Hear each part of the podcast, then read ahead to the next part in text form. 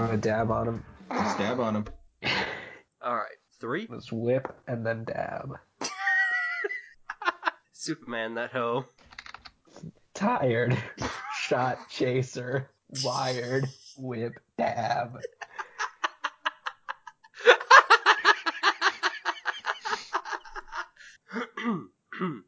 three. Oh boy. Ah, hello and welcome to Spall Talk, the only podcast where two siblings talk about the life and career of Timothy Spall. I'm Niel I'm Jacoby. making dab jokes until you crack up.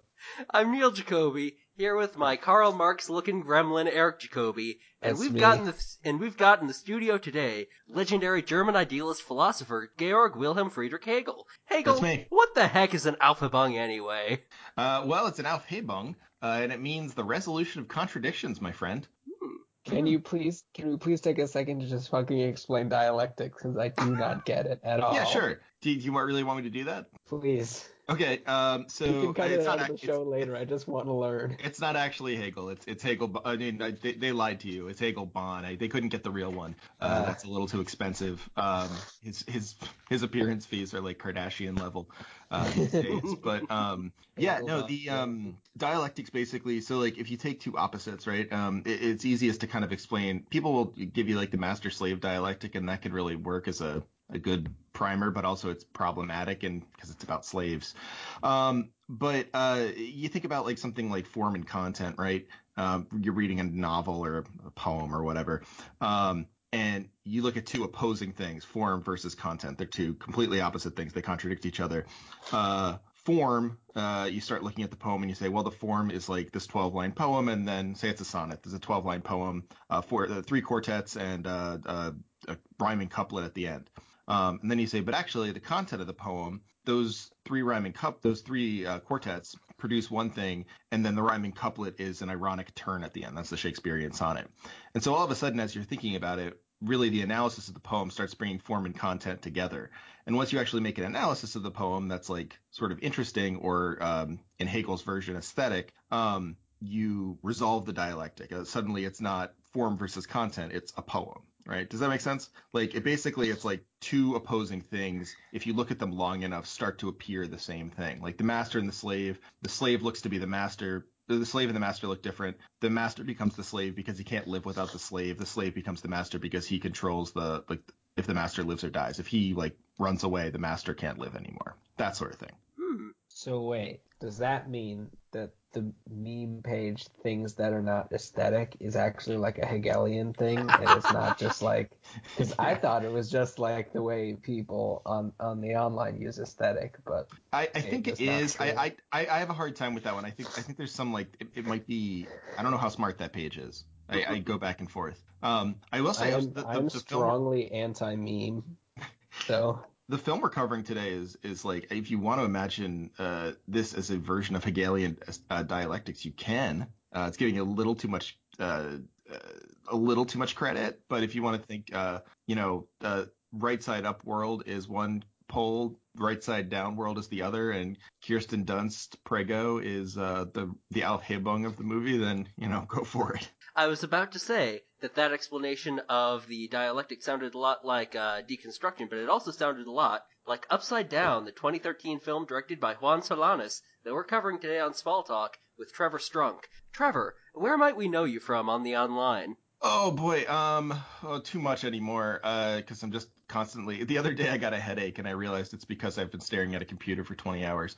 Um, yeah, that's okay. Um, it's fun though. I uh, I'm at Hegelbon on Twitter. Um, I uh I sometimes write at Baseball Prospectus. I don't know how much people uh online care about baseball, but I write there. Um, you probably know in me my from- experience, in my experience, people online care a lot about baseball. It really depends on the it depends on the audience, but you're right.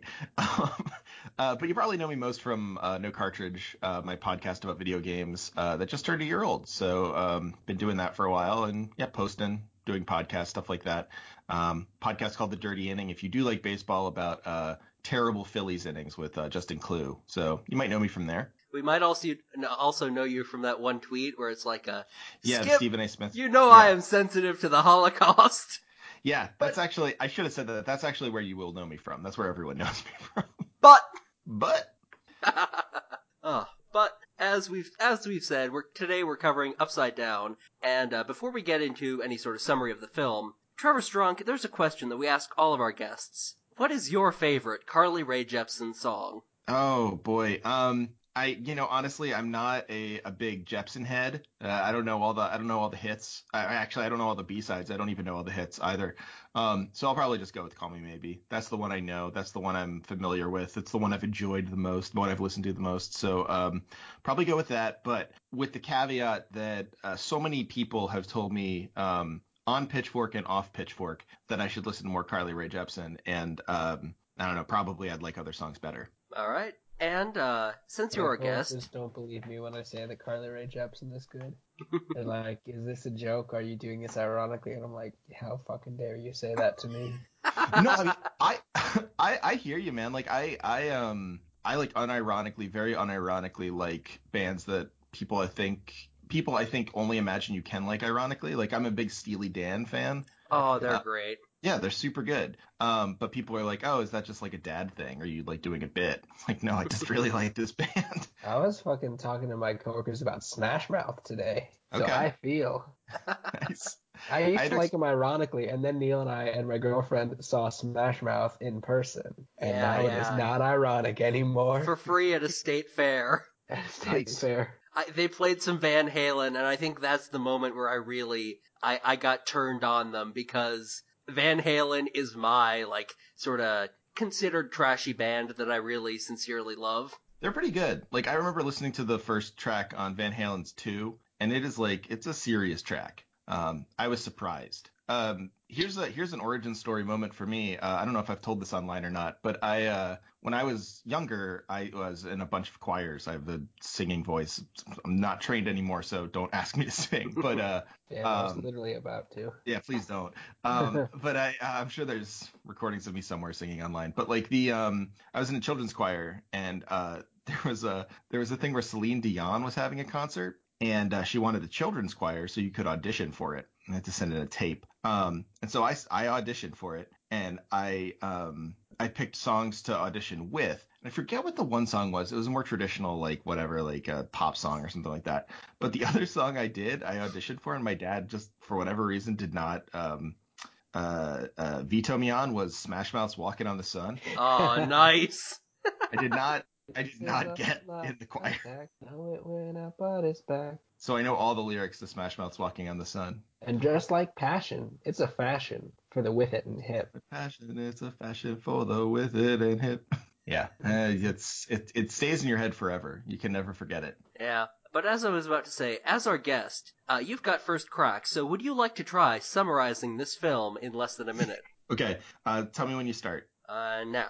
Upside Down is the story of double Earth. Basically, there's two Earths, one on top of the other. Uh, one has gravity that pulls. Well, they both have gravity that pulls down, but the perspective is different. So one pulls down and one pulls up. Uh, the, a boy on the down planet falls in love with a girl on the up planet. She falls down, hurts her head, forgets all about him.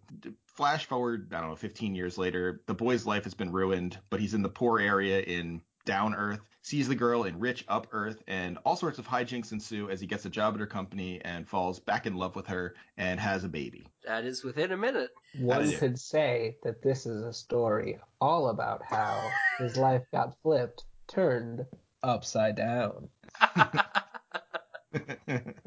Oh, That's true. You took less than a minute as we sat right here. Not going any further with that. I'm bailing. That's so accurate, though. yeah, yeah. Again, as our guest, you've got, you know, guest privilege. Would you like to for, give your first a spalling moment or spall wonder? Oh, sure. So my first, uh, I'll give a Spall Wonder because I don't want to, I don't want to jump exactly to the end of the film, but uh, my Spall Wonder in this, uh, I feel like I should, ca- I should add the caveat that I really disliked everything about this film, um, except, and like I, I'll even go so far. People, people compliment this movie on like its cinematography and stuff. I I'm gonna go so far as saying like there were some interesting images, but mostly it just felt like a ripoff of um, Inception. that was like not as inspired in, in any real way. Uh, it- it- so I had a real hard time with this movie, but I will say Timothy Spall was wonderful in it. Um, and his accent is my first Spall wonder. Uh, cause he is, he has this very complicated accent that's kind of an American accent with a bit of, sounds almost like a bit of Slavic in it. Like there, there's some sort of like, uh, there's some sort of I don't I don't quite know what it is, but it, it, it's very real in that way, right? Like he embodies this character, and there are like moments in his acting where like he's so into the accent that I wondered if it was like a um, a method acting choice because there's a point at which like he's talking and he just starts laughing and speaking as if like you know it was caught in like candid camera at a time where Spall was just on set being himself. It's it's really remarkable. All right.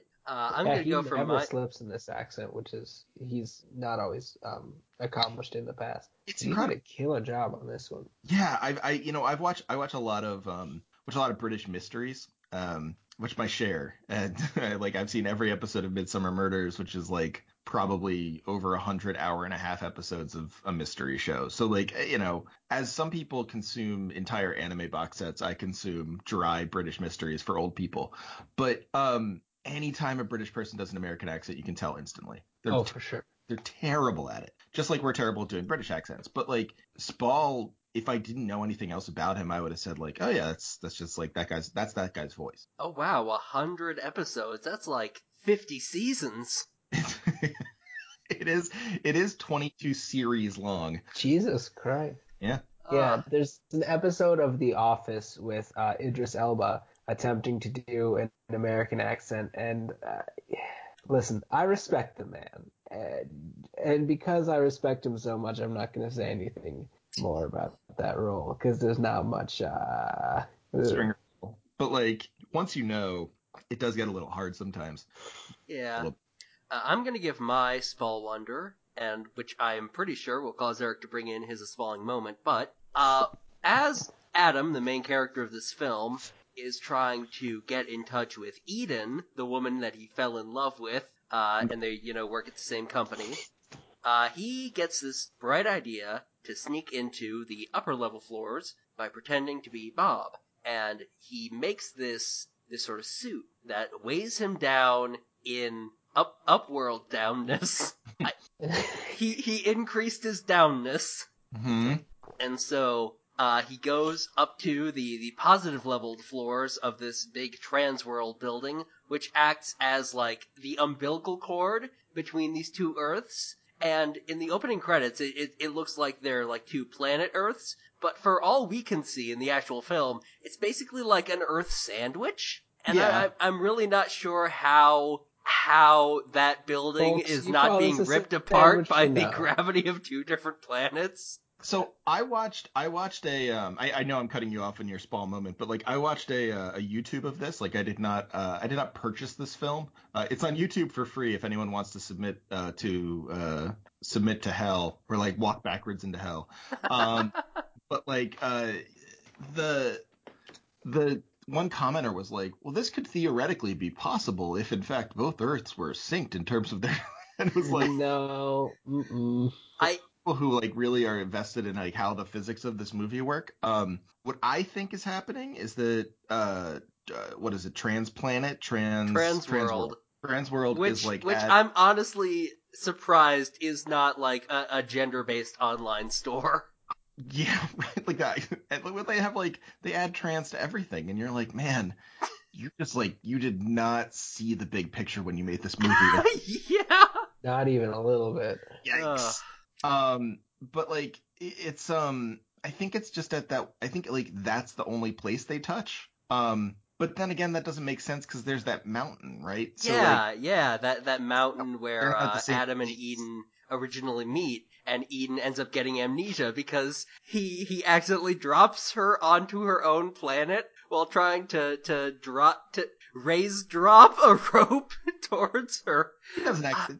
Be fair, he gets shot. Yeah, in yeah. fairness, Uh, he gets shot, and that and that causes him to lose his grip. Yeah. he gets I, shot. I mean, accidentally drops her as opposed to intense intentionally. well, he gets true. shot, Not- and then the search party who was going after him and shooting him I suppose just sort of goes mission accomplished and goes home because it's never explored past there. Yeah. Later on, he's just living take a him and, normal like, life. arrest then and his aunt. Like they just like, hey, how dare you Oh, talk to I- someone in the yeah, I forget that. Yeah, yeah. I His his aunt gets murked slash kidnapped? Question mark. Is her name, I think, just like in Full House. but uh back to my Spall wonder he he increases his downness and goes into the uh right in into the upper level floors and uh he tries to have a conversation with, with her and this is when he realizes that she has amnesia and so because of the uh the, the I believe it's the third rule of double gravity which is that uh matter from one world when touching excuse me matter from another world starts increasing in uh in heat, it starts burning up. He he starts burning up and he has to go to the bathroom to, you know, put some water on himself. And uh while he is trying to be uh, you know, inconspicuous in this bathroom, he goes over to the urinal and tries to pee in it and it's just like a shot from the chest up and you see the stream of pee just flying up towards the ceiling and and he's just looking awkwardly at the ceiling and there's like another guy in the bathroom with him and he's hoping that the guy doesn't notice that there's piss on the ceiling. And then, and then as the piss spreads across the ceiling, it goes towards what I assumed was like a smoke alarm, but apparently like it's it. something else. Maybe it's the, it's a piss alarm, because when the piss hits it, it starts just blaring. Like, warning, piss emergency. and It's- I, I, I just loved that that is one moment in this film where these, these rules that they set up lead towards uh, a, a, a, even a slightly entertaining outcome. Mm-hmm. Yeah, I, I, I like not to be crude about it, but you gotta wonder what um what is what his dong looked like at that moment, right? Like what is going on there? Does it like is it lifted? Does it lift up, or is it like is it like rounding around and going up? Like how is Does he have a small weight that he put on his dick to make sure that it? Yeah, it's like it's like a little beard or like a It's Well, like if- wanted, the piss is curving. yeah. That's right. That's what I'm thinking. I'm thinking it has to be. Like how you like how you can curve a, like a bullet, but he's like I also like it's it's kind of incredible. Like his his stream must be pretty weak because like you know you think about like the for any of the of any of our female or our, our listeners with uh with the vagina who are listening, uh this is going to be harder, but to imagine. But if you have a penis, it's like if you point it upward, you can pee in the air. It like it just comes down because of gravity. But like if there were a toilet above you, you would hit it and the drops would come down, right? Like he is so close to the urinal, but the whole stream goes up. I gotta say, this is like the worst episode of Burn Notice. When you have a penis. I learned something about peeing when I was a spy. I just like I, I didn't even think about it until we brought this up, but like there is a lot of there are a lot of questions about the physics of this. Where are the Mythbusters when you need them? Piss busters. Gravity. Oh, that's boots an episode title. You know what? Come to actually think of it, this is not the first movie we watched where one of the Spall Wonders has involved piss. I... I, don't I don't remember that. Could you enlighten me, please? Uh, for those dedicated listeners, uh, you may remember that in the film Rockstar, Timothy Spall plays a Oh. roadie, and he tells Mark Wahlberg this story about leaving his boring life to become a roadie, in which he tells to his, I believe, his wife, uh, you know, he he he goes to take a piss, and then just he's standing there pissing, and then he realizes I'm not happy in my life, and so he walks away he just leaves all. And he's recounting this story to Mark Wahlberg later, and then Mark Wahlberg, when he decides to walk away from the band, Tim Spall's like, "Where are you going?" And he just looks him in the eyes and goes, "I'm gonna go take a piss." And they understand each other. Yeah, yeah, that is that's a good piss moment in It's the, in much the more Spall history. on the screen. Do you guys think that Timothy Spall added those moments into the script? Needs more Do you piss think he's just good at writing uh, around pee?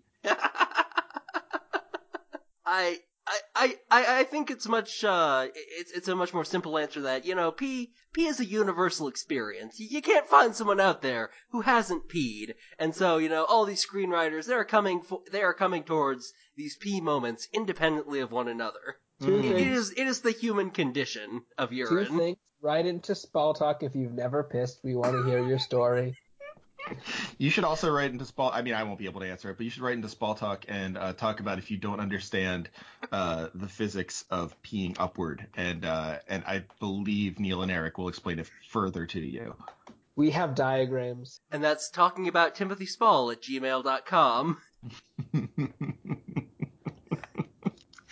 so Eric, explain your a spalling moment. I'm interested in how this my, lines up. My spalling moments. So, uh, so there's this scene in this film. Um, he weighs himself down with his his gravity clothing, and this is when the screenwriters decide that they kind of don't have to think about gravity anymore. Because the way I was thinking about it is that he's he can still walk in the in the upside down world, but his gravity would still be affecting him. So it would be like if you are uh, hanging upside down. And if anyone who has ever been upside down for a little bit of time knows, it becomes incredibly unpleasant immediately.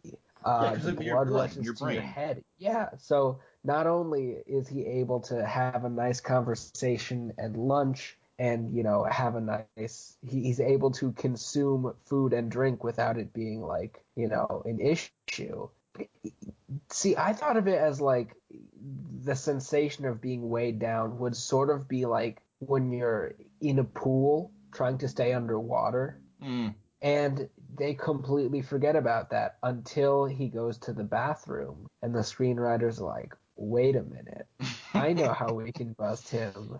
Let's make a piss joke. How about he completely forgets that he's upside down, even though gravity is still weighing on him, and realistically, he would be extremely aware of it at every moment. As Well, and, his like- food is trying to like undigest itself out of his esophagus.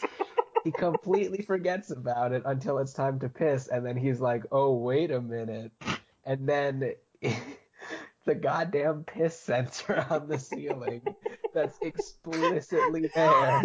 Yeah, because they keep getting this people from the down enough of below. a problem that enough of these downworlders have come here to the bathroom and forgot all about it so they can piss. It's the downworlders' one weakness. It's become enough of a problem that they had to install a piss sensor because it doesn't go off and it's like, oh, there's something weird in there. It's like immediately like, hmm, unauthorized person. He's he's pissing and he shouldn't be. Get him out of here. I think like the the thing that really weirds me out about what you're saying is that like so they introduced this thing about how I mean the main conflict in the movie, which is is pointless. Um, and as I said, we were talking about this off air. Like they don't ever expand upon it in any interesting way. Uh, they sort of hint at thinking about it a little bit and then just like throw it away. But like, is this the fact that anything in the opposite gravity burns? I guess anything Yeah. in the down gravity burns in the up gravity, or maybe maybe it's both. Uh, Yeah, it's both. It is, it's both. it is both. So like if you bring I don't know like if I get a burrito from the up gravity and bring it down to Earth uh, in like three hours, the burrito is gonna explode into flames, um, and vice versa. You Don't even need to put Tabasco on that. Yeah, that's just that's gonna get way You thought spicy the on its own. heartburn you get is bad. oh boy, ooh. Also, you'd have also you'd have to eat the burrito upside down like they do with those uh those little gravity drinks. Yeah. Oh, and can Which I ask now burn that I, up inside? that I said this? What happens after he eats all that food at Cafe de like Dos Mundos or whatever? Yeah, yeah, that that's just something they they never talk about. They ought to. They they deal with. I mean, they bring up bathroom stuff. They they show him going to the bathroom as a joke. That that opens the door. I'd imagine him trying to take a dump. it's all like fire. Just trying to take a dump in the upside down gravity. Well, you just like you have to like you balance yourself like that uh that gif of the guy uh or that that image of the guy like drawn where he's like his feet are on the wall and his hands are on the uh the door and he's going both at once. You guys have seen this, right? People post it to like conservatives and stuff. I, I- I don't I don't think you understand the central conflict of this, is, which is that the shit would not go into the toilet. I, No, I'm no, no, I'm imagining him upside down this. like Sam Fisher in Splinter Cell, just Yeah, that's right. triangle. Yeah, Niel Niel's getting it. Yeah, But where would he be shitting into? Because his shit would only go up. yeah, it would float into the ceiling. Yes, but then he has a problem. But See, do the they have a poop sensor on the whole ceiling? He's still- Got a feeling. I'm not saying he doesn't have a problem. I'm just saying it's physically possible. It's No, I- physically it's like- possible for him to shit, but not into the toilet. None of we would all have fewer problems So here, look, look, if we were to just shit anywhere like animals. It wouldn't be a problem. But we're taking it as a given that he's a civilized man. He's from the down world. Apparently, they. uh Well, I'll save that. But the so like what I don't get here is there's like 800 little conflicts with the plan, right? Like you mentioned food, you mentioned like uh, blood rush in your head. Like there's 800 things that could be like wrong with just being in the upside down gravity. You don't need to introduce the burning thing. Yeah. Like you don't need a time limit. You could just be like he's getting uncomfortable and has to go down or he'll die or whatever. Like Yeah. that's Plus- totally unnecessary. Plus, I- the thing about the burning is that like it doesn't it it it doesn't happen at all until a certain point, and then it happens immediately.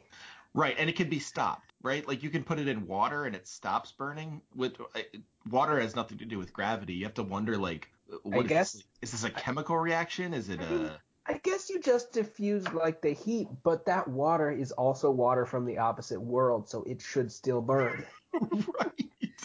Well, and I like like if you if you like if you set if you like if you light uh, phosphorus on fire or whatever, you can't like throw water on it. Like that's the point of a chemical spill. Like it's a problem because you can't just like spray it with a hose. So you'd have to assume like if there's a chemical reaction, then it's a problem. If it's a physical reaction, then I don't know. That that just creates more problems. Like why that doesn't happen in gravity. Like that's not anything that we know about gravity. And everything else in this film is like gravity as you know it, but there are two Earths. Maybe I'll try defying gravity. Now, now that I think about Either it, what, edit that out or auto tune it or something, because I didn't No, no, know it was that really was good. bad. It was I- really what- good. would a Idina person Menzel, everyone.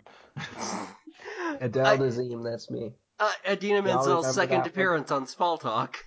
Uh, but what a Was would a she in person? Enchanted or something? When was Yeah, her yeah, she was Oh, yeah. uh the the guy from Mm. regular non Disney person Earth's fiance. I fiance. remember now. Yeah.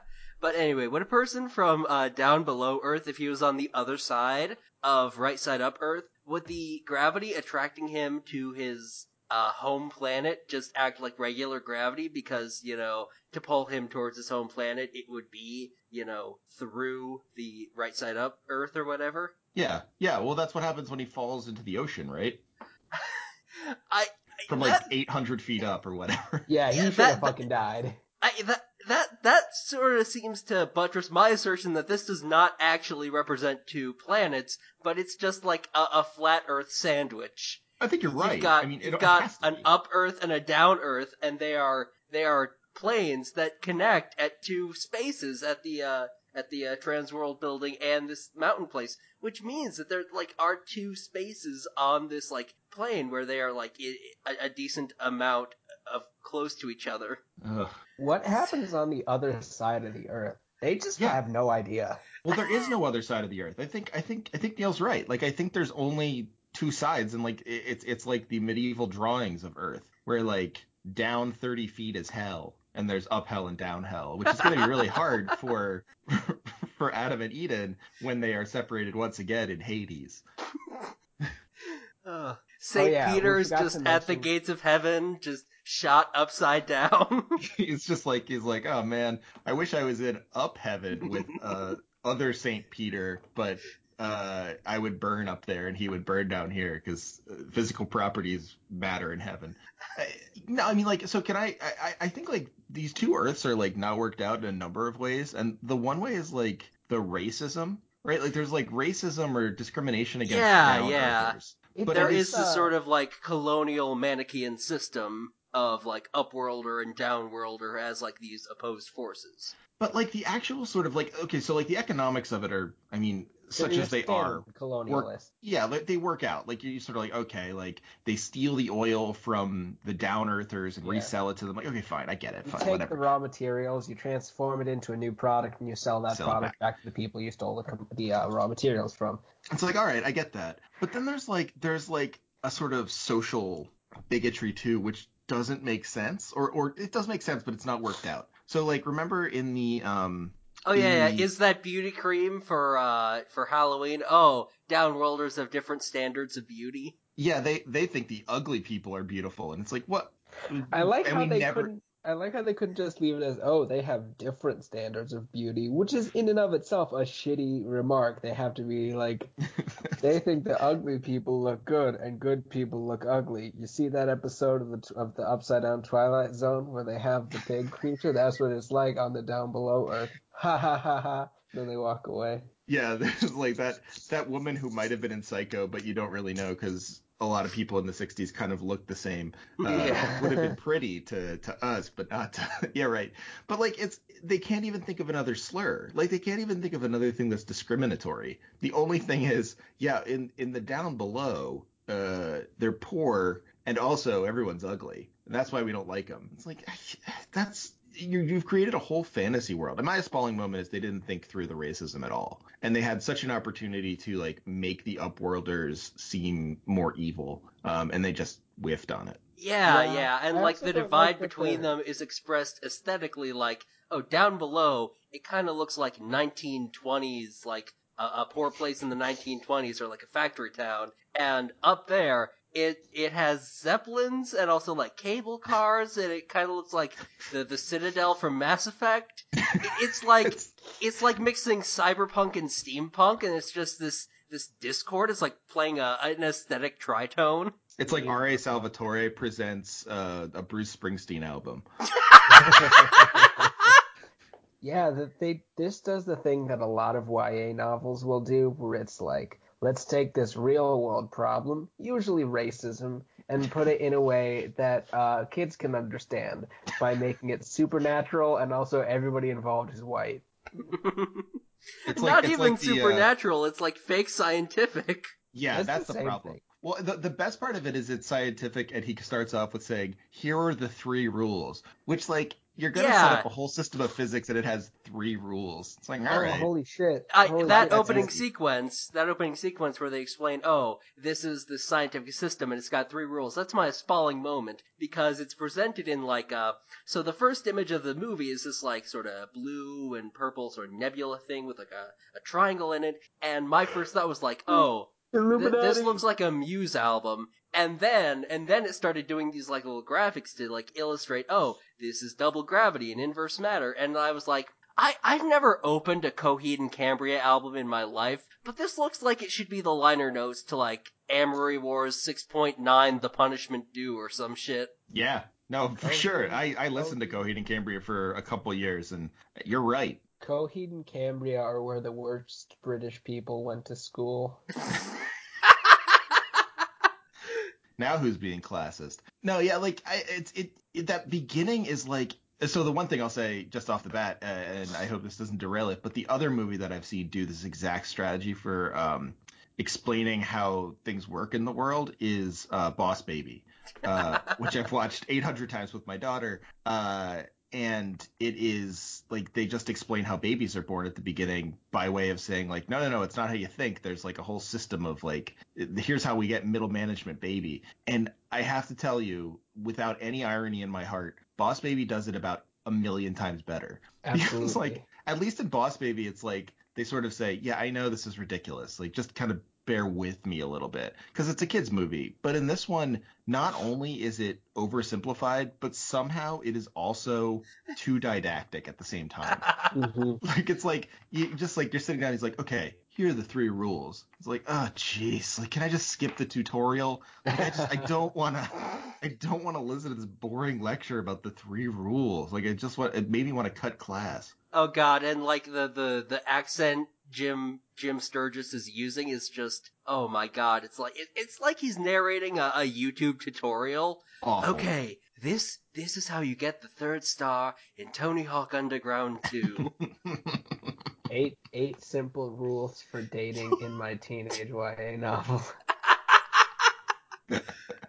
uh, Yeah, it, I mean that that was that, and I we, I was talking about this beforehand, like that plus a number of moments in the film where like they just shoot out exposition. Like Niel, I think you mentioned one earlier, or I mean maybe it was you, Eric, that like the they just say, yeah, like um uh she has amnesia, like that's her amnesia acting up. yeah, like, yeah. Anytime, there can be any sort of misunderstanding or like romantic comedy beat or like something that'll be awkward or difficult, they're just like, or, or like, so like at the end of the movie, this is the other spalling moment I had where like the, at the end of the movie, uh, they solve the gravity problem somehow. Um, I, and, didn't you see uh, Timothy Spall mix the, the dust into a fish And be- bowl and then became shake up the two fish bowls using that fucking Tom Cruise and cocktail gimmick that Yeah. uh, that Adam showed him to sort of shake them up and pull them apart and and the fish is just floating in a Oh, big like the binding of CGI. Isaac blood You make bubble. you make this concoction that is essentially uh to imagine what it looks like um lean, and then you sip on that lean I and love- then you're floating. It- It's like cherry lean. They didn't It's- actually like. Can you imagine a world where someone would make that and not immediately think like, I can make this sweet and alcoholic and make, uh, you know, as much as a small country. Uh, well, yeah, but Timothy Spall is a good man. He wouldn't do that. he does buy the. Well, I mean, he though. does own the patent, so he could do that in Upside Down 2, Upside Boogaloo. They did you see? Did you the, the absolute gall Spall. of them teasing the absolute spall of them teasing a sequel? Uh, that's the uh, I'm pregnant bit. Well, that's so that was my where, where spalling moment. Where, This Jesse McCartney looking ass motherfucker is like, but that's that's a story for another time. That's Oh, right. Like, yeah. it Another better, time you're it like, had oh. better fucking not be. so this is like the, your idea is this is going to be so successful that we're going to do the upside down revolutions movie or whatever. but yeah, Another like, Upside Down. like actually up is the prequel to upside down.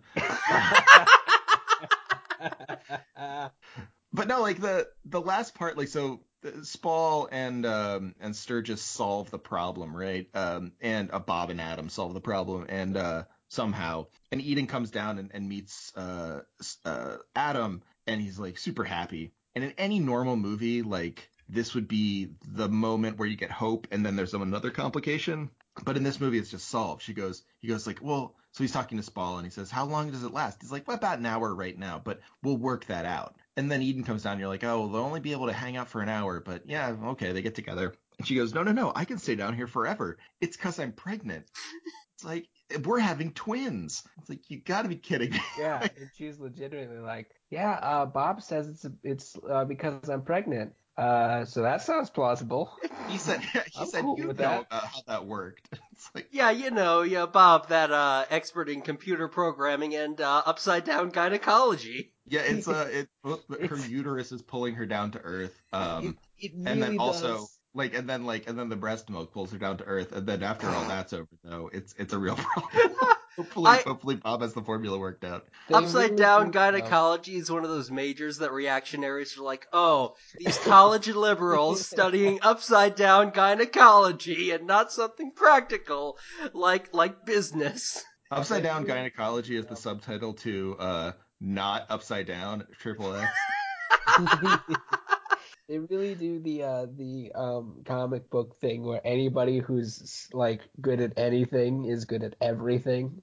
right Like if you're good at any type of science, you know all of science. it's like the batman problem I, Bob is basically the the Reed Richards of this movie after he gets fired. bob is also like i- is like the king of opening his door in the same outfit to strangers who want to come in Yeah.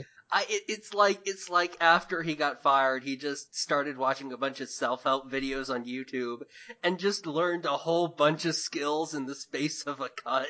He just became lawful good howard hughes You, you know, you know, I heard about this guy on YouTube, and he said he said to clean your room, Bucko. And guess what? I cleaned my room, and guess what I found? The secret to solving gravity. He's not British. He's not British. He could be. He could be. Yeah, it's I, I, I don't know, man. Like the, every every bit of this movie, I was I was talking to my wife about it. And like I was saying, so the one thing I thought was really interesting, and I'm sorry if I'm talking too much. I just I have a lot to say about this movie, so stop me if I am. Um, but the one thing about this movie that was so amazing to me was like I was watching a bad movie again, and it wasn't a bad movie that I chose to watch. It's not like I was like, oh, cool, like um, Night of the Creeps is on Netflix. That's a cool B movie. I'll watch that. Or like, you know, it's not a movie that I was disappointed in. Like I went and I was like, well, that could have been better. It was like a movie that did nothing for me. And it's been so long since I watched those because everything's curated for us now. Like everything is just like like I don't know, you you two probably are too young to remember this. Uh, I'm just kidding.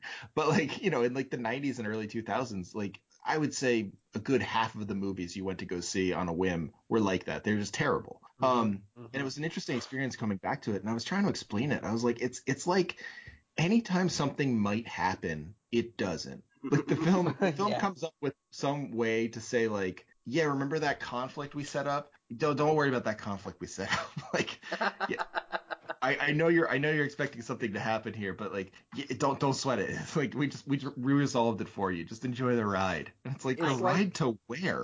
It's like the thing about um writing where that it's much easier to write a beginning than an ending or like the thing about life where it's much better to create a problem than solve that problem right also called silicon valley ew ew i mean this is this is we all agree this is just like this is classic auteur failing stuff, right? Because the director wrote and this. Yeah, yeah. This this seems like this. I, I looked into uh, the rest of his career, and he this seems to be like his big English language debut, Ugh. and he has done nothing after this. So like this this is a this is a Kinka Usher moment.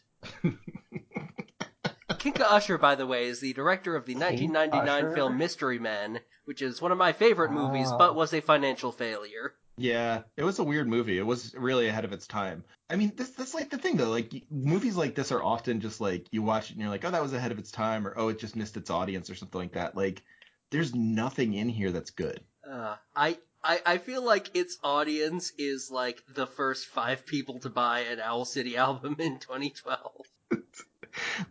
its audience is, is my friend who, uh, when we were in high school, I went to a field of fireflies. Um, me, him, and this girl I was dating.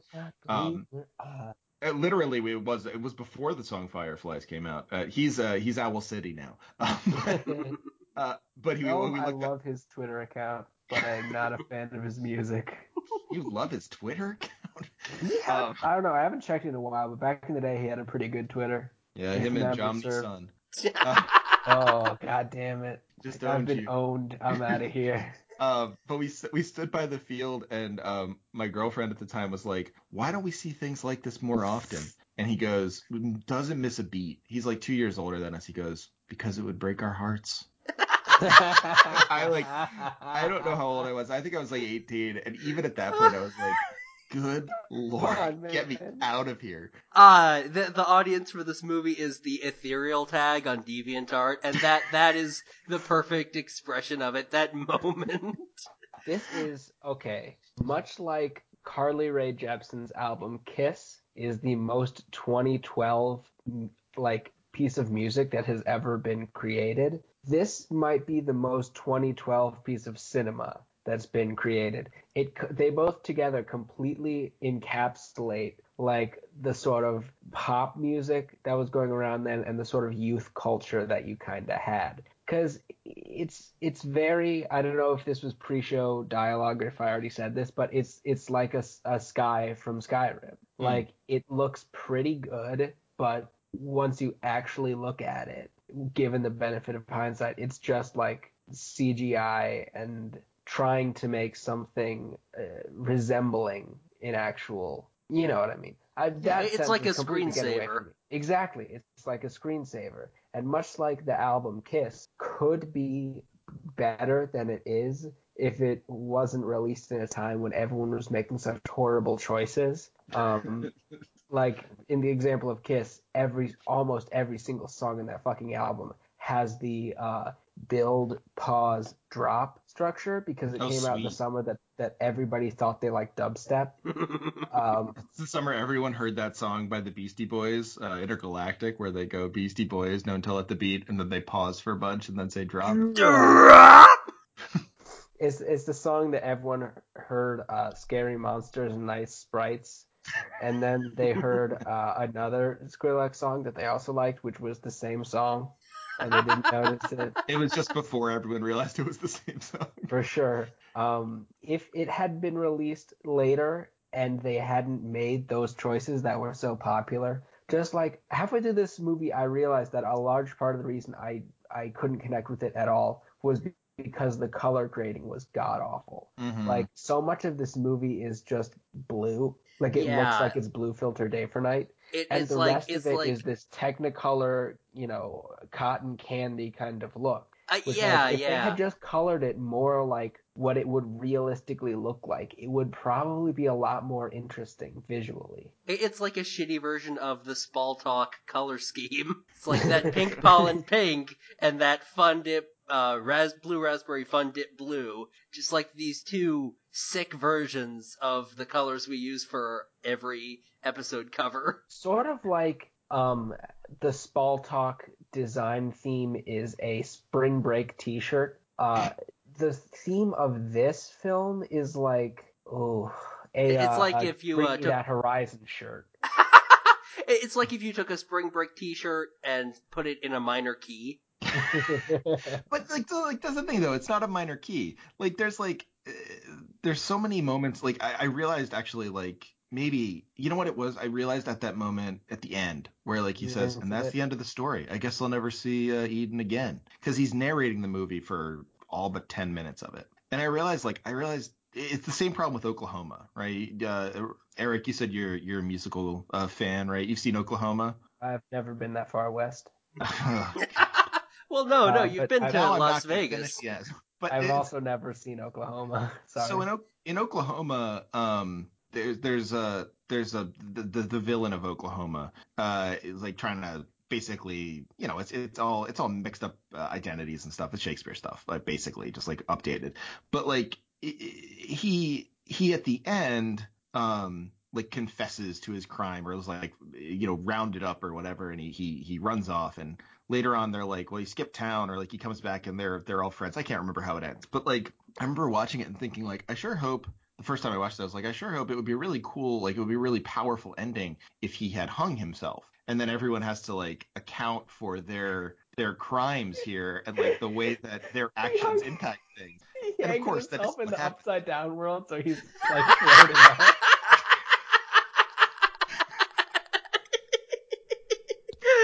yeah that's right but like but it still has the should- fucking Technicolor like cotton candy scape in the background. But it's like his face is all of those weird glowing blues. Yeah, that. But like, this, seriously though, like this movie would have been so much better, and not good, but so much better if it had a sad ending, right? Like, why did it have a happy ending? I mean, see, when when I saw that, I thought he was just gonna be like, "Well, I'll never see her again, and I guess I just have to live with that," and that would be the ending. And I was like, "That'd be pretty good." I can't imagine a, a version where he hangs himself and it doesn't look fucking ridiculous. now, like, I I, wasn't saying he should him- hang himself, although now I'm starting to think he should have. That would have been pretty good. They could have just like they could have just played the. uh a little like jaunty tune underneath as like a like he you know his body is just like drifting across the floor and then there's a sensor in the middle and like it just like it goes out of the sensor like Porky Pig style.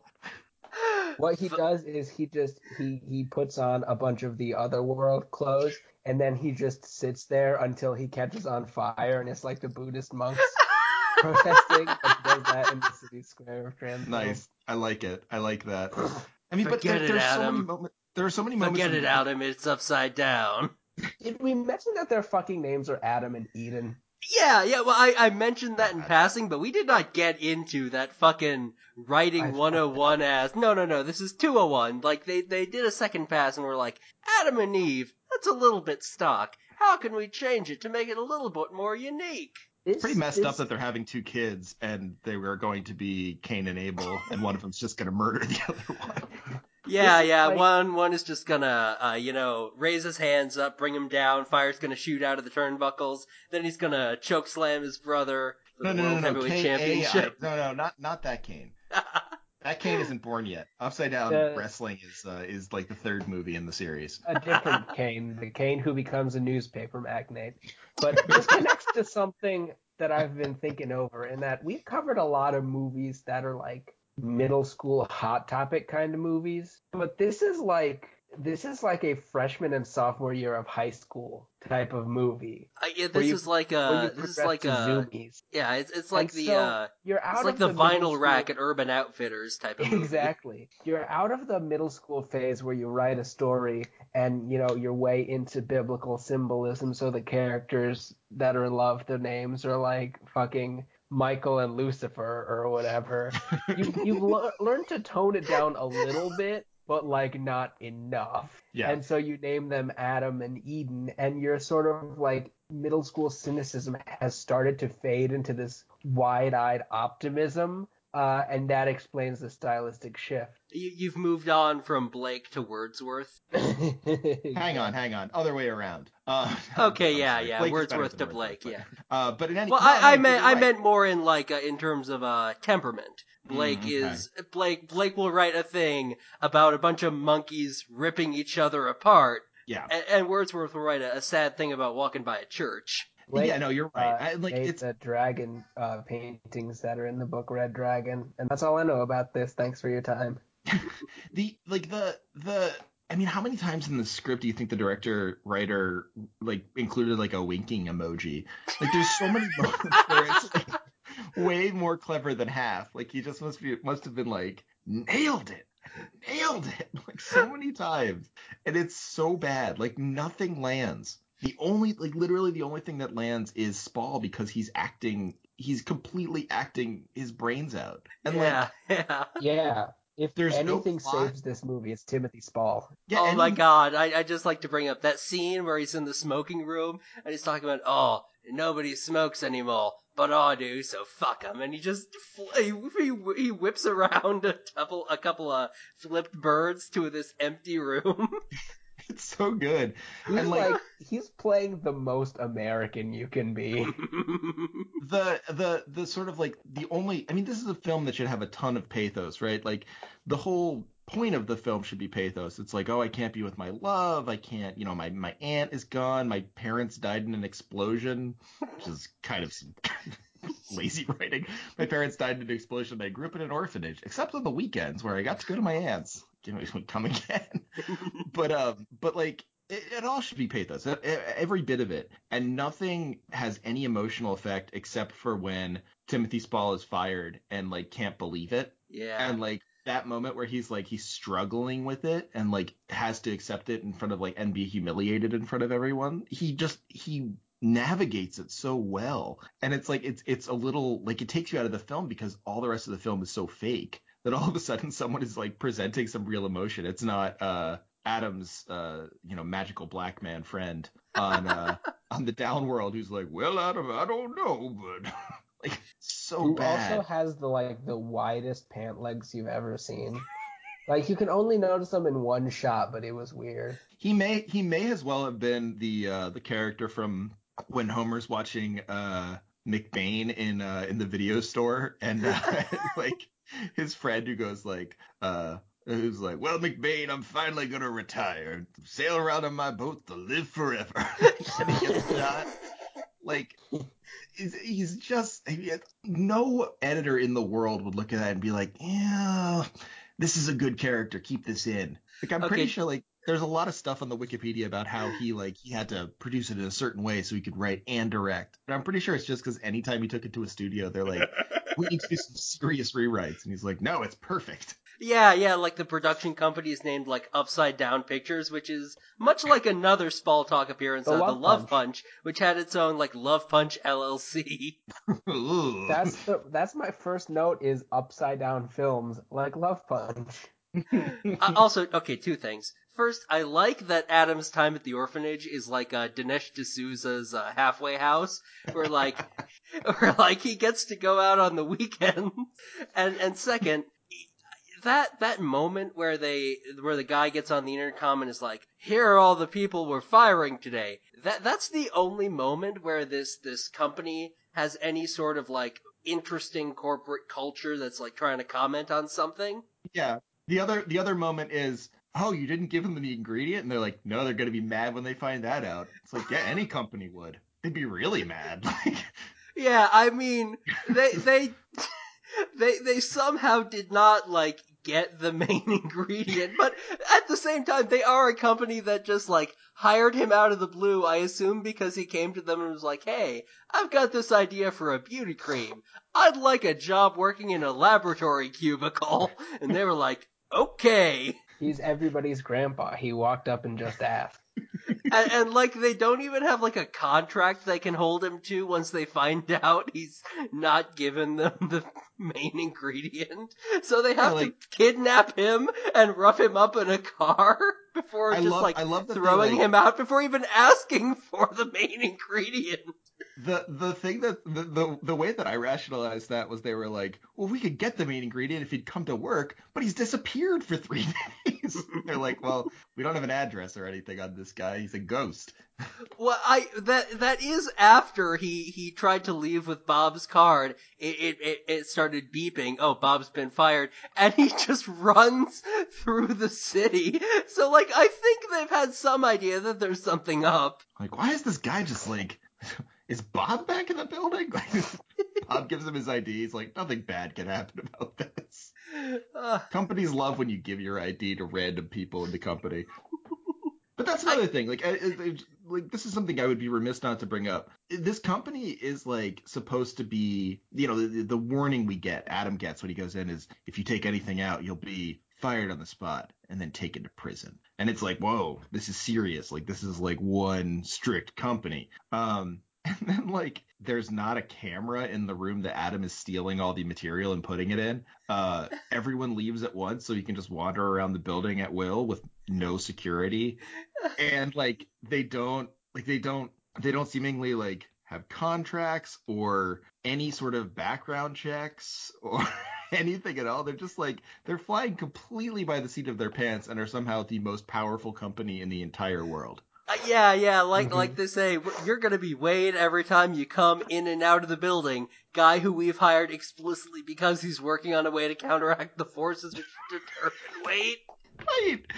Yeah, like uh, gonna be weighed in and out of the building, and immediately Adam goes, "Aha! Well, then I'll have to hide it inside the building." It's like, well, just like welcome to the Count of Monte Cristo. Like this is like this is like the oldest trick in the book. What do you- are- that's the one thing that really didn't make sense to me is that they give him these incredibly rare not rare, but incredibly like important, heavy like otherworld things, and then they just don't know what happens to them. They're like, yeah, we give him a bunch of heavy blocks every day, and then we never get him back. And no, no. Yeah, Adam, have you seen those uh, that like 23 heavy blocks we gave you? Like, oh no, man, like I used them. It's like, Yeah, have you seen um, you know, uh, twice your body weight in in metal anywhere? Cause uh, we can't see it anywhere. Can I add that I thought because like they they they open up and they're like, don't talk to people on the upper world too much. Like we don't want to create any sort of friendly camaraderie because we're not supposed to talk to each other. Which is yeah, and then they put him on this floor where he is like literally they're all above him and he can talk freely to them. Yeah, and and he talks like, and they still try and keep it up. Like the the the the one manager's like, well, don't talk to me. Like you know, just just as much as is necessary. And then Bob is like his best friend. So the whole time I was watching it, in the back of my mind, I was like, is this a beautiful mind sort of moment? Is Bob fake? Because they would talk and no one would look at him or Bob talking. They all looked forward. And I was like, is he not real? this movie is somehow not even clever enough to do the "it's all a figment of your imagination" thing. yeah. So they're just like, well, Bob is real. So the only way we can solve the Bob problem is by firing him. Uh, and and like I, I like how they completely solve Bob. the uh oh Eden has amnesia. And it's not like a 50 First Dates kind of thing where he has to like overcome her amnesia. It just appears to her in a dream. Yeah, I keep having these dreams. I, I can't put them together. It's taken me, you know, 15 years to even get here. Oh, I met him, and now I, it's just, it's over. All that's over. It, it, It was pretty quick. She goes to one of the an, like amnesiacs anonymous meetings. Oh, yeah, yeah, that was that that was a that was a weird thing to have. It's like it's like he wrote or the, the, the screenwriter wrote three fourths of a story and then the due date was coming up and they're like, shit. I gotta finish all this, uh, and so uh, then uh, it's fine, and then this one also turns out to be fine. Uh, and and then and then they go to the final level of Half Life, and he has to jump on a bunch of free floating blocks. like like he it's awful. literally like a gravity platforming section in the middle of this romance movie. and there's like, and it's in a zeppelin skeleton. it's like all of a sudden they just like jumped into a China Miéville novel. And I'm like, like, okay, what are we doing now? Are we in a zeppelin? Like, were there zeppelins all over the place, and now there's like a zeppelin graveyard? Why is this here? Is this was this from the lower world and crashed, or from the upper world? I would assume it's from the upper world, but it hasn't burned up. It's like it does nothing is explained. Uh, we we found the Arcanum section of this world. Troika Games is upside down. It's just like if you saw it in a video game, you'd be like, ugh, this plot is awful, but the platforming's fine. Or like, I kind of like the physics in this, but whatever. Like literally in, in the middle of the movie, I was like, a gravity gun would make this game would make this game a little more fun. yeah, yeah, because like there are these concrete platforms suspended from chains for no reason. yeah, like oh well, Aesthetic. yeah, just like it's it's it's it's like it's like the it's the upside down world's version of like a spiral jetty. It's just like environmental art. I, it's like it's like if in the middle of a gunfight they ran into a big field full of like chest high barriers. Charles Ray's over in the corner being like, "Stop jumping on my work." Adam, press the action button. it's just like a little screen comes up at the beginning. It's like Adam will be able to jump up in gravity, but don't get too close or he will go down. Adam, this is your first sneaking mission. All inverse matter will have to be procured on site.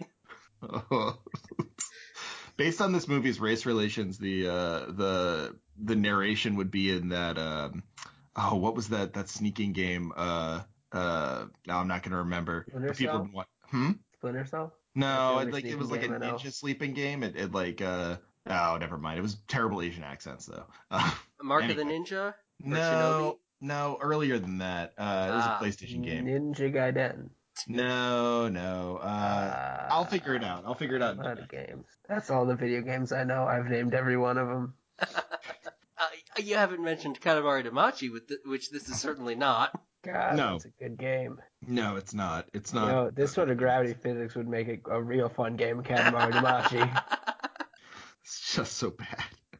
I like. I just. I can't get over how bad this game, this movie is. Like, it's just this game is. It's just. It's like. It's very, very bad. You're Oh, not I, given that. Freudian Freudian slip, I am revising my sort of headcanon about this. This isn't based on an unpublished YA novel. This is an adaptation of an unpublished game. It's like a, a PS3 platformer.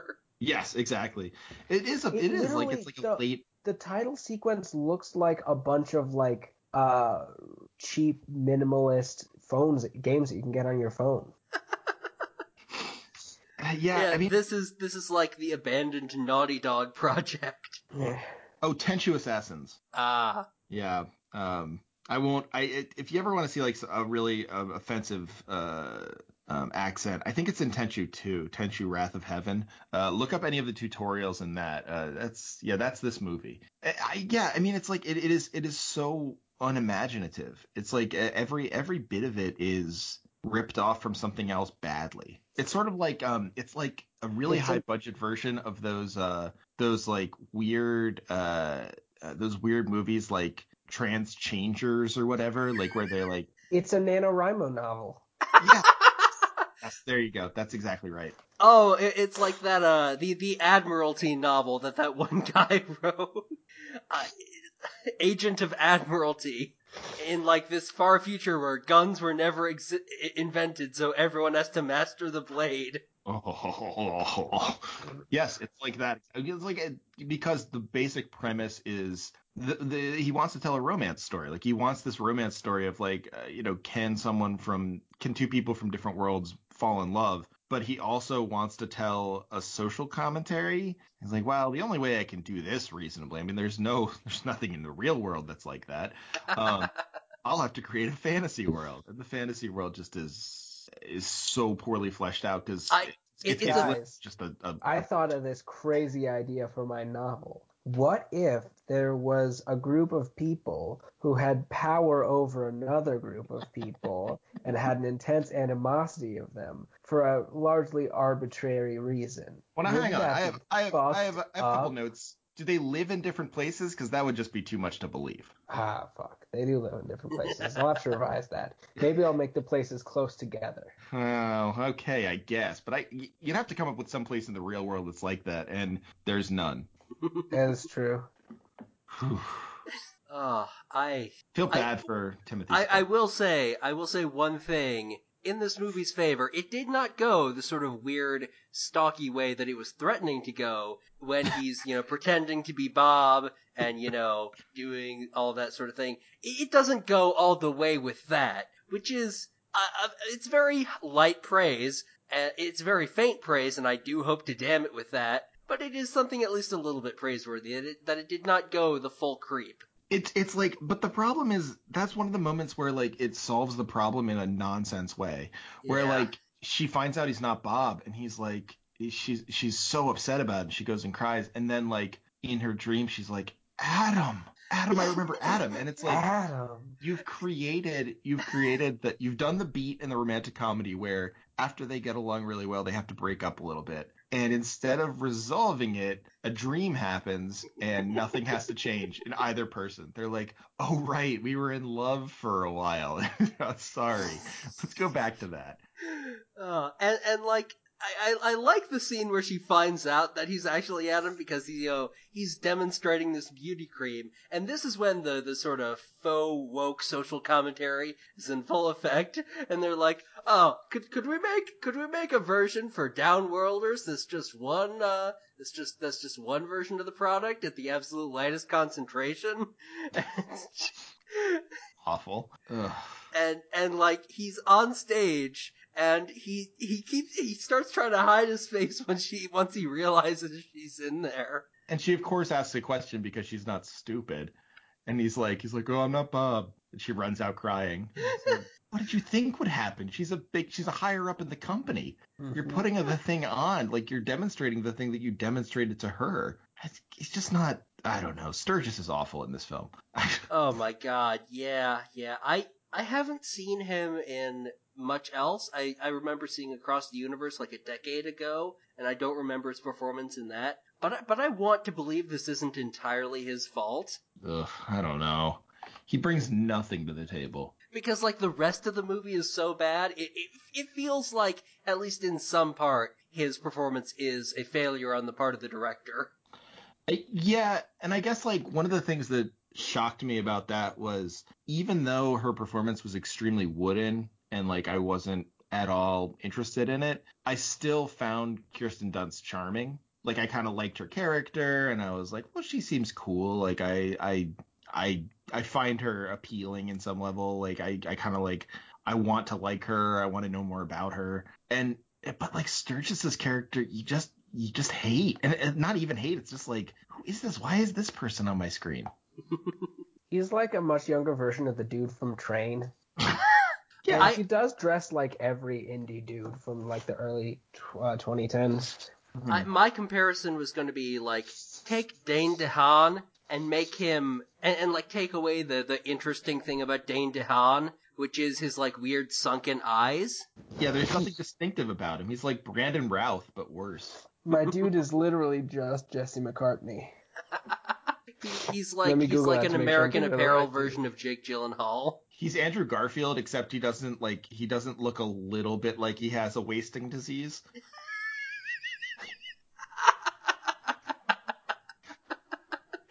Okay, I did a quick Google search and Jesse McCartney is not the guy I thought he was. Uh, Man. you've made that reference like three times. Yeah, yeah, I really goofed on this one. Niel's Jesse gonna a- McCartney is the guy who sang "Beautiful Soul," right? I don't fucking know.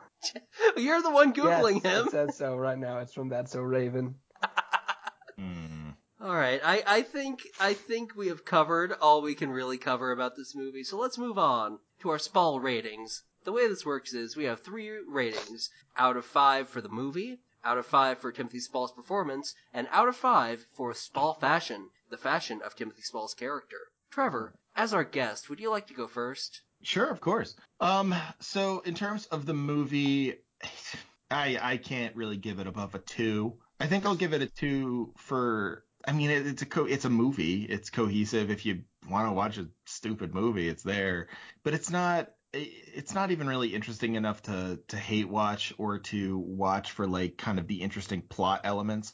Like I mentioned Inception before, and I thought when I first watched Inception, I thought it was brilliant. I probably wouldn't call it brilliant anymore, but I would still say it's fun to watch Inception because the thought behind Inception, even if like some of the stuff doesn't hold up, the consideration of the world is cool. Like it's something you might want to, you know, watch play out. This I would not give it that. So I give it two, and that's just a kindness because I feel like in some way there was an intention here that didn't bear out. I'm just trying to be nice. Spall, I give five. I thought he was tremendous. Um, I, I really had no complaints about his performance, and it was the only thing that kept me going. Uh, and when I thought he was out of the movie, I was devastated. Uh, and then he comes Oh, back. same. Uh, I was just like, Yeah. oh no, oh no, this is gonna be the longest movie ever. Quick Um, thing, if you like Inception, there's a little movie you can watch that's basically Inception but good, and that's Satoshi Kon's Paprika. Oh yeah, there you go. I mean, like, I, there's like a million movies like that though. Paprika. Um, there's uh, if you're not an anime person, there's like um, you could watch uh, Primer. Uh, that's a weird movie with a lot of like bizarre science in it that people try and figure out. I mean, there's like there are movies like this all over the place. This is like a, a genre. Um, and, and this isn't. I mean, this isn't careful in any way. Um, it's not. It's not serious. Let's say that. Um, it's it's it's trying to be hard sci-fi, but doesn't even really do an attempt. But I would say for the Spall fashion, um, I'm gonna give it a four, uh, because I love the I love what he wears in this movie. Um, I think, and I think like him smoking in a an overstuffed chair in a smoking lounge that no one goes to is pretty brilliant. Um, and I like that he uh, appears in like a weird robe to both Adam and Eden. Um, sort of like he's God, and then like once they know about evil, they're going to be a little embarrassed by the fact that he's nearly nude. But right now, it's not a bad deal. Um, but uh, he, I would say, like it's it's uh, my my demerit comes from the fact that he um, there's not a lot of variety. All right, uh, Eric. All right. Uh, for the film as a whole, I'm gonna put it at two spalls uh, because this was bad, but I didn't hate it, which ranks it above some other movies that I could mention. Sounds like you guys have like a, a pretty rough history because of this podcast. Well, I- oh boy, It, it's a mixed bag, but there's a lot of good stuff in it. That is Mhm. true. There's some really good ones, and there's also Jack Boots on Whitehall, which is one of the worst movies I've ever seen in my fucking Like life. like for every Appaloosa, there's an 1871.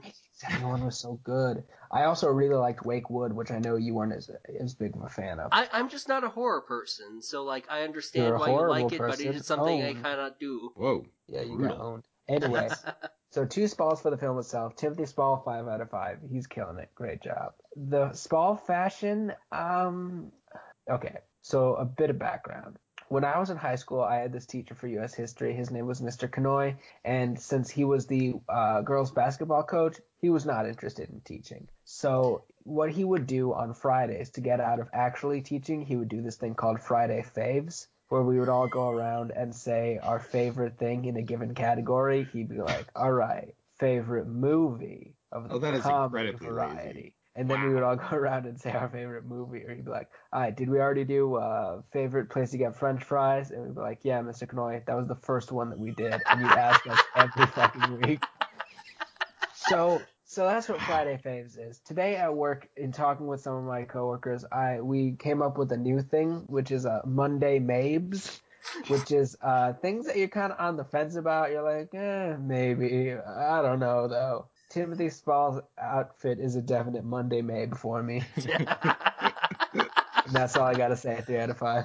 All right. Uh, I so for the film itself, I'm gonna agree with you guys. It's it's two spalls. It it doesn't look diseased like. Alice in Wonderland does, but it is not an actual entertaining experience. It is it is at best inoffensive. Oh, uh, yeah. For Spall himself, like we get into this a lot where we talk about, oh, is it fair to like consider like the material he's given in evaluating a given small role? And this is a case where he is given absolute dog shit and turns it into gold. This is a definite five. He is he is the best thing in this movie by far. And for small fashion, I I'm gonna give it I'm gonna give it a three because you know it's mostly just sort of like it's mostly just sort of functional like work clothing or like being around the house clothing. It's nice, but it's not something particularly exceptional like that like the the jacket that we started the uh, Spall fashion category for that that coat from a series of unfortunate events with the, the zigzags. Like Wow. nothing in here that I would that I would cop, but like but like very like it- it works. It does not detract from anything. Okay. All right, and let's move on to our recommendations. Uh, Trevor, would you like to go first since you've got uh, guest's privilege? Sure, I will. I will go first. Um, I, I'll have to confess, I didn't really prepare recommendations ahead of time, but I, I've come up with a, a couple. Um, I didn't actually know this was a thing. Maybe I didn't read chat well enough. I'm sorry. Um, but uh, I do have to recommend um, uh, this uh, game I've been playing for uh, for no cartridge, but uh, just in general too. It's this um, RPG Maker game uh, called Off, and it's it's really interesting. It's a it's it's a cool game. The aesthetic is very um I don't know, it's very compelling. It's kind of like uh, it's spooky. Uh there's a game that's free on on uh, PlayStation 4 this month called Claire, which I thought was not very effective. Um and I think Off is super effective in the way it wants to be. It's short, it's fun, it's like a classic RPG in in uh, I don't know, in in effect you play as a baseball player who has to use his bat to beat up ghosts. It's Is, isn't um, it a cricket player? He's got, well, like, it might be. bat? Yeah, you know, it probably is. Uh, he's styled like a baseball player, but he's called the batter, and it is a French game, so he could be a cricket player actually. Now that you now that you mention it. Um, in any case, anyway, that sort of works itself out. It is, it is, um, it's a really fun game. It's worth playing, and it's free. Uh, so I would suggest that. Uh, if it doesn't work on your computer, here's what I did: change all the MP3s to waves, and it will work on your computer. Um, which is obnoxious, but now you know. Um, the other thing I'll recommend, I'll I'll go I'll go full um full embarrassing on this. Uh, you know, I could recommend any of the podcasts that um I really uh like, and I know other people like, like uh, like your Kickstarter sucks, which is uh, a brilliant and funny podcast. Um, That's a great one. I, I just got into it recently after the, the big to do with Jesse and uh, Charlie Kirk. yeah, no, it's it's it's good. Yeah, then you have a lot to listen back to too. Um, yeah, that's a brilliant podcast, and, and the most recent episode has a story from Mike, uh, Mike Hale, Dog Boner. That is, um, if you've listened to other previous episodes, like their Halloween episodes, uh, you'll kind of know where it's going. Um, but it is, uh, even when I knew it was where it was going, when they hit me with the punchline, I just cackled in my car. And it's not something I usually do. So, um, yeah, they're great. Uh, Jesse's uh, Twitch stream Go Off Kings is great too. So anything Jesse Farrar for for me uh, for sure. But also to kind of just like lean into you know the the honest emotional content of this film. Um, I've I've actually really been enjoying uh, the No Sleep podcast. Um, which uh, I They I have just, kind of like uh, had a thing in Kent a couple days ago. oh really Hmm. Yeah. Yeah it's um oh are you are you at Kent Kent State Yeah. Kent oh State cool man oh I uh, a buddy yeah, mine went he, there. he he broke the he broke like a, a big story about like the Kent State diaper Ghazi thing with the turning point. Yeah. oh wow Uh, Minecraft Nice. Steve himself, which is the alias he used to be on my show, uh, came on Funkhaus Berlin, and we uh, talked about it, and we found out that it could have been way worse than it actually was. yeah, Huh, Minecraft. Steve was like the guy in the diaper. Oh no. I'm gonna have to go back and listen to that one. That's incredible. I didn't know that. Um, but uh, yeah, it's uh, so I kind of have a love hate relationship with uh, creepy pasta. Most of it's terrible, but It's a Um, Monday I- Mabe for you. hmm, yeah, it's a Monday Mabe in a lot of ways. But like when I actually get into one, it's a Friday fave. Um, I talked a little bit about that um, with uh, Scott Benson, who did um, uh, Night in the Woods. And, like it's the same thing for me. Like that, he, he he's sort of the same way. Like when one hits, it hits. Um, and I listened to No Sleep because I was like, well, let's see what this is about. And it's it's like a really it's a really well done podcast. Like all the voice actors are very good. They basically do like old radio play styles of these creepy pastas in not a kitschy way. And um, I don't know. It's just it's it's really fun. Uh, so if you like you know storytelling, uh, it's not always even because they you know they use stuff from Reddit No Sleep, so those are either good or bad. But you know it, it's all at least listenable. It's all at least decent ones. They don't pick terrible ones. Um, and it's fun. So I've really been enjoying that, and there's a huge backlog. So that's been that's been good for me. No sleep, huh? Have they gotten to Brooklyn yet? I don't know if they've gone to Brooklyn yet. It's freaking Brooklyn hipsters. No I think- sleep pod. Till Brooklyn. Uh, I get it. I thought you were making a I thought Yeah. you were making a YKS joke about uh,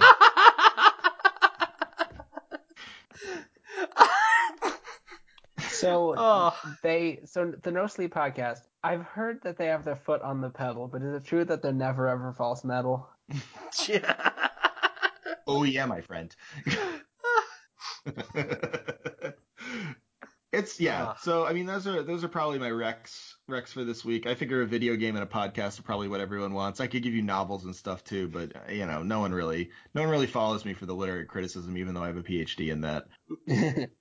All right. Uh, I am gonna recommend two movies. Uh, the first one is gonna be a movie that kind of does the like sort of uh, science fictiony fantasy sort of vibe much better than this does, and that is the uh, Alex Proyas film Dark City from the uh, mid '90s. It's one of Roger Ebert's favorite movies, and you know, well deserved. the The director's cut, in particular, is fantastic. It takes out a big speech at the beginning explaining the, the sort of premise of the world, and taking that out just sort of lets the sort of sort of semi noir vibe flow better. But so it's basically this guy wakes up in a bathtub and he doesn't know what's happening, and uh, you know he's sort of going around this world trying to figure out what's going on, and he meets this sort of scientist played by Kiefer Sutherland doing a um Uh, uh what's that guy's name? Uh, Peter Lorre. Yeah, yeah, Peter Lorre. That that's the guy I'm thinking of. He's doing this sort of Peter Lorre impression as a sort of scientist who works with this mysterious organization,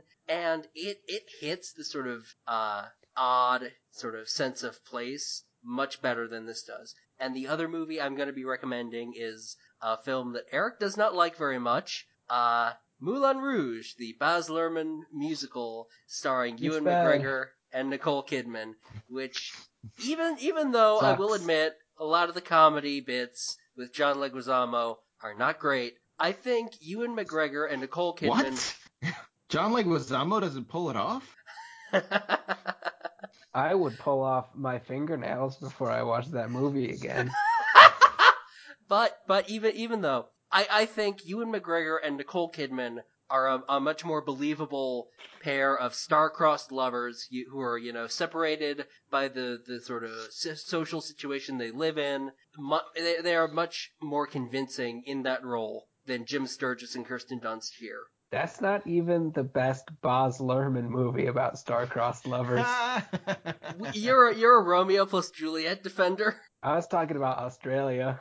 I would I would actually defend Romeo plus Juliet. I think that's a good movie. I Decent film. I was Decent not flick. talking about Australia. I've never seen it. I'm just not a thought it'd be big a fan of like early Leonardo DiCaprio. I, I Mercutio is what makes that movie. The Mercutio, who's who I, I think is played by the character. It might be played by the same guy who was the the sort of poet from Oz. I Huh. vaguely remember them being the same. They kind of played the same character, so maybe that's what I'm thinking. But um, very good. Uh, very good Mercutio. And I think John Leguizamo's in it too. Yeah, yeah, he he is one of Romeo's uh, crew of like yeah yeah yeah I think he is Tybalt. But uh, I have not seen that movie since like high school, so I, I I have positive feelings about it, but I am not willing to make a strong statement about it. Fair enough. Can I tell a Peter Lorre story? Oh, absolutely. So my grandmother uh, grew up in uh, Paterson, New Jersey. For a while, she was Like uh, that guy Patterson. yeah, there you go, just like.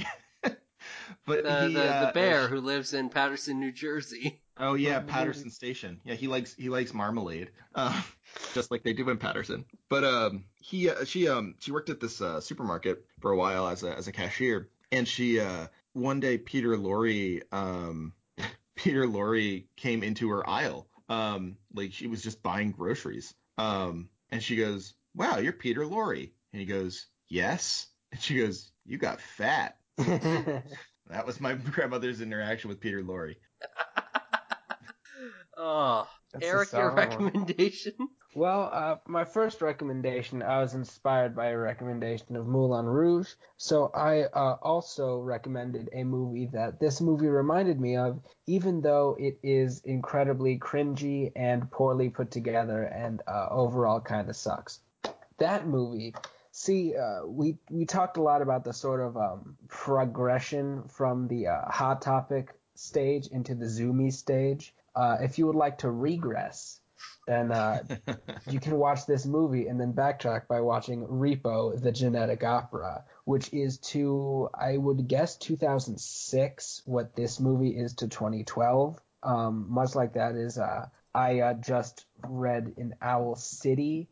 You know, I just listened to an Owl City album, and I'm gonna write an NaNoWriMo. This movie is uh, I just listened to My Chemical Romance, and I'm gonna write about it on LiveJournal. You're actually only two years off. It's 2008. Damn. oh, the idea of going back to 2006 or 2008 is just it just made Oh. me shudder. So these were both Obama election year movies. Let's go back to 2008 and watch uh, 2012 Obama's America, uh, uh, An American Carol, and Expelled, No Intelligence Allowed. Just- okay, hold the fuck up. You're thinking of 2016 Obama's America, which came out Right, in 2012. I Right. saw I, I kind of assumed. I assumed he had like a, a, a, a one before that. I might be thinking of like Dreams from My Real Father. I don't know that one. Neither have I. I'm looking at Owl City tweets to try and own you, Eric, and now it's Ah. just like it's just ads for his stuff. Dreams from My Real Father is also a 2012 movie. It's it's about uh, Frank Marshall Davis. The- per- uh, it- it's it's advocating the theory that Frank Marshall Davis was Obama's real dad. Mm-hmm. Sure, of course. Ugh. Yeah, anyway, and my other recommendation is uh, supporting your friends and uh, letting them know that you appreciate them. Aw. Well, I appreciate you guys for having me on. Oh, thanks, we appreciate you too. We Oh, support you for coming on the show. I got I got to tell you, this Owl City feed is brutal. Uh, one of it is just what his most recent joke tweet is just the lyrics from Monster Mash, which is like a much worse version of that runt tweet. Um, Hope jobs and cash. Hope jobs and cash. Uh, Oh, oh, speaking of Runt, I would just like to give a little mini recommendation for the, the podcast he does, like, engineering for. WrestleSplania with uh, Mm. Rachel Millman and Kath Barbadoro. It, it's a very fun wrestling podcast. Even if you're not into wrestling, they, they sort of go about it in a very fun and engrossing way. Yeah, uh, Kath and Rachel are really fun. Uh, I I met them at a uh, at the show I did with Chapo. I met uh, Rachel and Kath and uh, Nate, and uh, Kath didn't know who I was, so she just thought I was enthusiastically saying hello, um, and she looked very taken aback and was like, and then later she was like, "Was that you?" And I was like, "Yeah."